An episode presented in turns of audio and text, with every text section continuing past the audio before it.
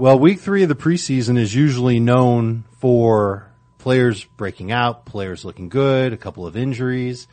We will forever remember week three of the preseason as the time when Andrew Luck decided to retire from the game of football. Andrew Luck no longer the starting quarterback of the Indianapolis Colts. It's going to be Jacoby Brissett. And uh, we're going to react to it on this emergency podcast edition of Fantasy Football Today. It's Dave, it's Heath, two of us. We just got done doing two hours of radio. And what did we talk about for most of the two hours? Andrew Luck and the Colts. We also talked about Lamar Miller, and we'll get to him in just a few moments. But um, first, initial thoughts, reactions to Andrew Luck stepping away from the game. Well, I I'm I hope it's um, everything that he wants it to be, and it's bad for fantasy football. It's bad for the Indianapolis Colts, but if that's what Andrew Luck wants to do, then it's good for him. So if you drafted Andrew Luck already, Go find another quarterback. you got to. Yeah, it, that's really the long and the short of it, right? Um, who's available on waivers that you might be able to pick up and start as a streaming option to begin the season? If you look for guys that are owned in less than 50% of leagues, the number one option, and it's surprising with all the hype he got, is still Kyler Murray. Um, I do think that like Murray has a lot of upside, and so he's below 50%. I like him a lot. If you're actually thinking, okay, this Andrew Luck thing just screwed me up. I'm just going to stream this year. There's one guy who has a phenomenal matchup, and he actually looked a little bit better again today after a rough week two. It's Jimmy G. Jimmy Yeah. G is owned in like 35% of leagues. He gets the Tampa Bay Buccaneers. Their defense is terrible. Matthew Stafford gets the Arizona Cardinals. Their defense might be as bad as Tampa Bay's the first six weeks of the season. I'd like to add um, Dak Prescott to the list too. Is he owned less than 50% He probably is not, but if okay. he if he was drafted, it probably was to be a number two quarterback, and trading for him probably won't cost you that much. His season starts with the Giants, then at Washington, and then versus Miami. And if there's no Ezekiel Elliott, I like the idea of Dak Prescott having some really nice numbers to begin the year. Um, Philip Rivers is again probably somebody that was drafted as a starter, but if he's a backup, shouldn't cost you much in trade. Sam Darnold's a name that we've talked about a lot on the podcast. He opens the season against Buffalo and then Cleveland, back to back games at home. He's got an early season bye. I don't know if I'd be quite as excited about having him as a streaming option. And I learned today on FF, on, on FFT, on the radio show, Heath, you've got Mitchell Trubisky ranked as a top 12 quarterback. Yeah. So if he's probably not drafted to be somebody's starter. And Right, if he's but no- not, that's another guy you could trade for on the cheap. Yeah, you you probably could. I I would probably just go pick up Kyler or Jimmy Garoppolo as opposed to trading. Like your team's already been hampered by losing one of your first eight or nine picks in the draft. I don't know that I want to trade more away to go get a quarterback, but this is so much bigger than Andrew Luck Yeah. because the impact it has on the value of Marlon Mack, T.Y. Hilton, Eric Ebron. We were talking on the show about T.Y. Hilton in 2017 when he played with Jacoby Brissett. 10 of the 16 games he played that season, he was wide receiver 45 or worse. He did finish the year as a top 30 wide receiver, but it's because he played 16 games. The person he was ranked just above, just to kind of give you an idea, was Jermaine Kearse. So it Ooh. was not, it was a weird year that year for wide receivers, but I, I'm a, a little bit scared. Like I have projected Hilton to have a better year than he did in 2017 when he only caught 57 passes for 950 yards and four touchdowns. I've projected him for 66, 991, and five touchdowns. Five still seems low, but he's, I don't know if he's ever caught more than six. I think this offense is going to morph into a more conservative unit. I don't think they're going to take a lot of downfield shots.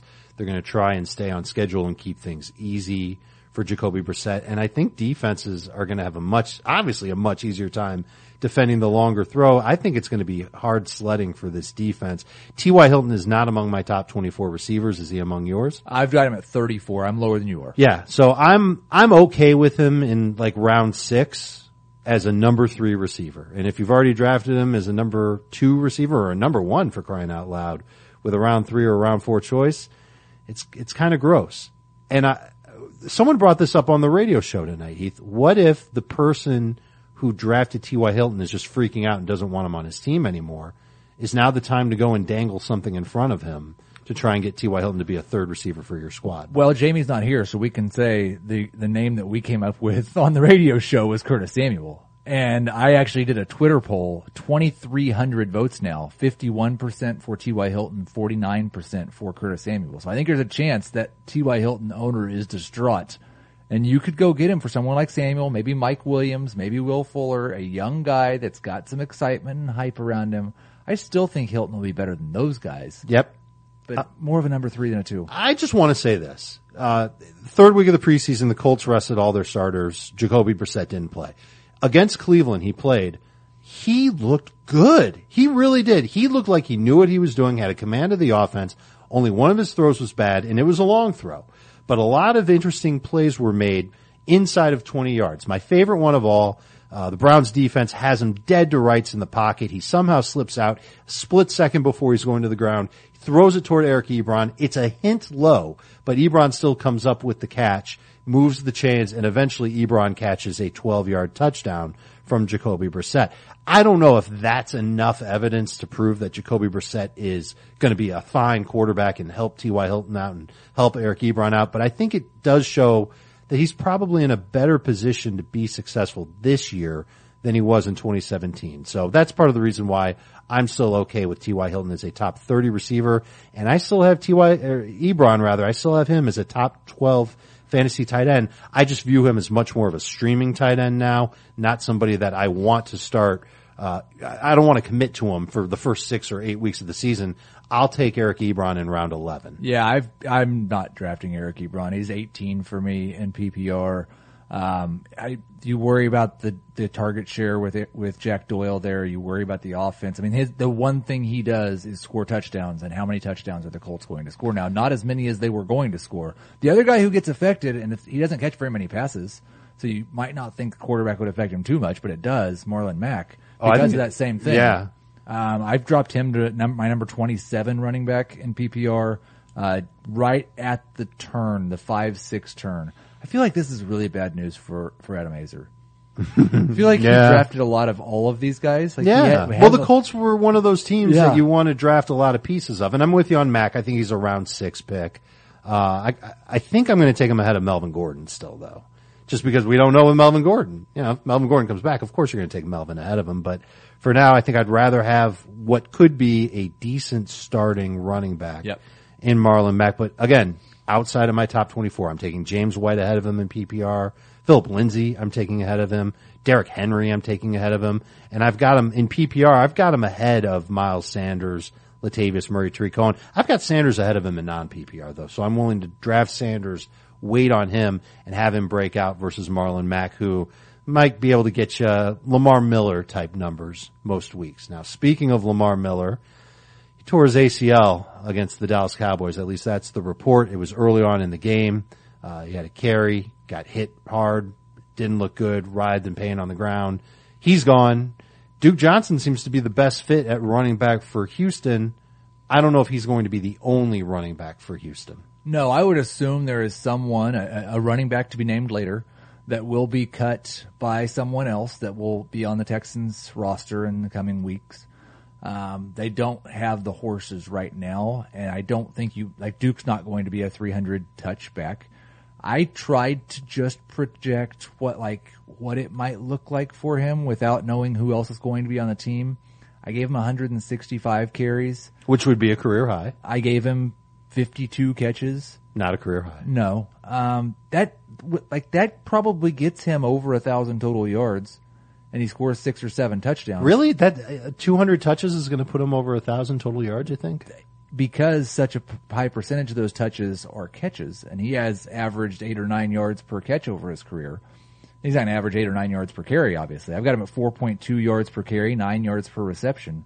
That's uh, thousand, almost 1,100 yards. If you told me today um, the Texans are not signing anyone else that's any good, like they just they don't acquire another decent running back. They get Carlos Hyde to slug it into the line every once in a while. Um, I I'd take Duke Johnson and PPR over Marlon Mack. Wow. Um, I actually haven't re-ranked Duke Johnson yet, so I'm not sure how to react to it. So You're in PPR, you'll go as high as round six on Duke Johnson Yes. right now. Yes. But once something happens and another running back enters the fray, It depends on wh- who it is. Is it gonna is it gonna be more like round eight, or would you still be okay in round seven? I don't, I don't know.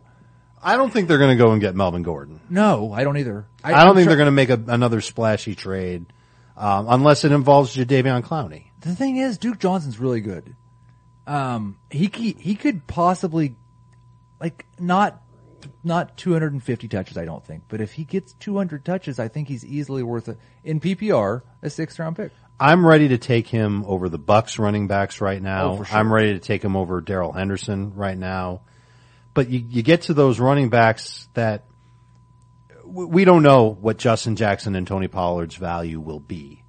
But as long as those guys are holding out, I don't think I'd rather have Duke than either of oh, them. Oh, I, I definitely would. You you'll take Duke Johnson in PPR. Maybe that's the case. I'm not quite sure if that's where I come out on it, but in non PPR, I know how relatively unexciting he's been. I don't think he's going to end up being uh, given a big workload. Certainly not a Lamar Miller type workload in Houston. So I'm not ready to to, to roll with him quite that high yet. to summon my high pitched Adam Aizer voice. He was a number one running back in PPR just a year and a half, two years sure, ago. Sure, sure, It's an easier argument to make in PPR than non-PPR. Here's here's another idea that's that's in my head from this, and this is why I made a change in my quarterback rankings. If the Texans don't have a reliable running back, they're probably not going to be able to just run the ball much at all, and it should mean a career high in pass attempts and maybe even rush attempts for Deshaun Watson. And I love the idea of Deshaun Watson being my fantasy quarterback now. Oh, and yeah. you, you've been on top of him all along. And this development, I think it puts more on his shoulders. I think the extension of the run game is pretty clear there. Duke can catch the ball out of the backfield. Keke Coutee is their slot guy. Will Fuller can work on screens. They can work around the mess that they'll have on first and second downs when they want to run it by just simple short passes. And I think that those will add up for Deshaun Watson. And I don't think the offensive line is as bad as it was last year. I know that both the rookies, they were, they were drafted as tackles, they're starting as guards. So they're, they're basically going with four tackles and a center. And I think it's better than what they had last year. And I, I kind of like the idea of Deshaun Watson now as a, uh, as a major league winner. Round five. Yeah. Would you go round four? I have, but I'd prefer not to. I, I would obviously prefer, but now I think it's a no-brainer to go with him over Aaron Rodgers. Is there anything else that we need to talk about for this emergency podcast, or did we cover all the comings and goings in the AFC South? I, I think I think we did it. All right, I we're think good. I, I think we did it as well. Of course, we're going to have a lot more on this uh, next week. You know, we're going five days a week on the FFT podcast. For Heath Cummings, I'm Dave Richard. Thanks for coming out.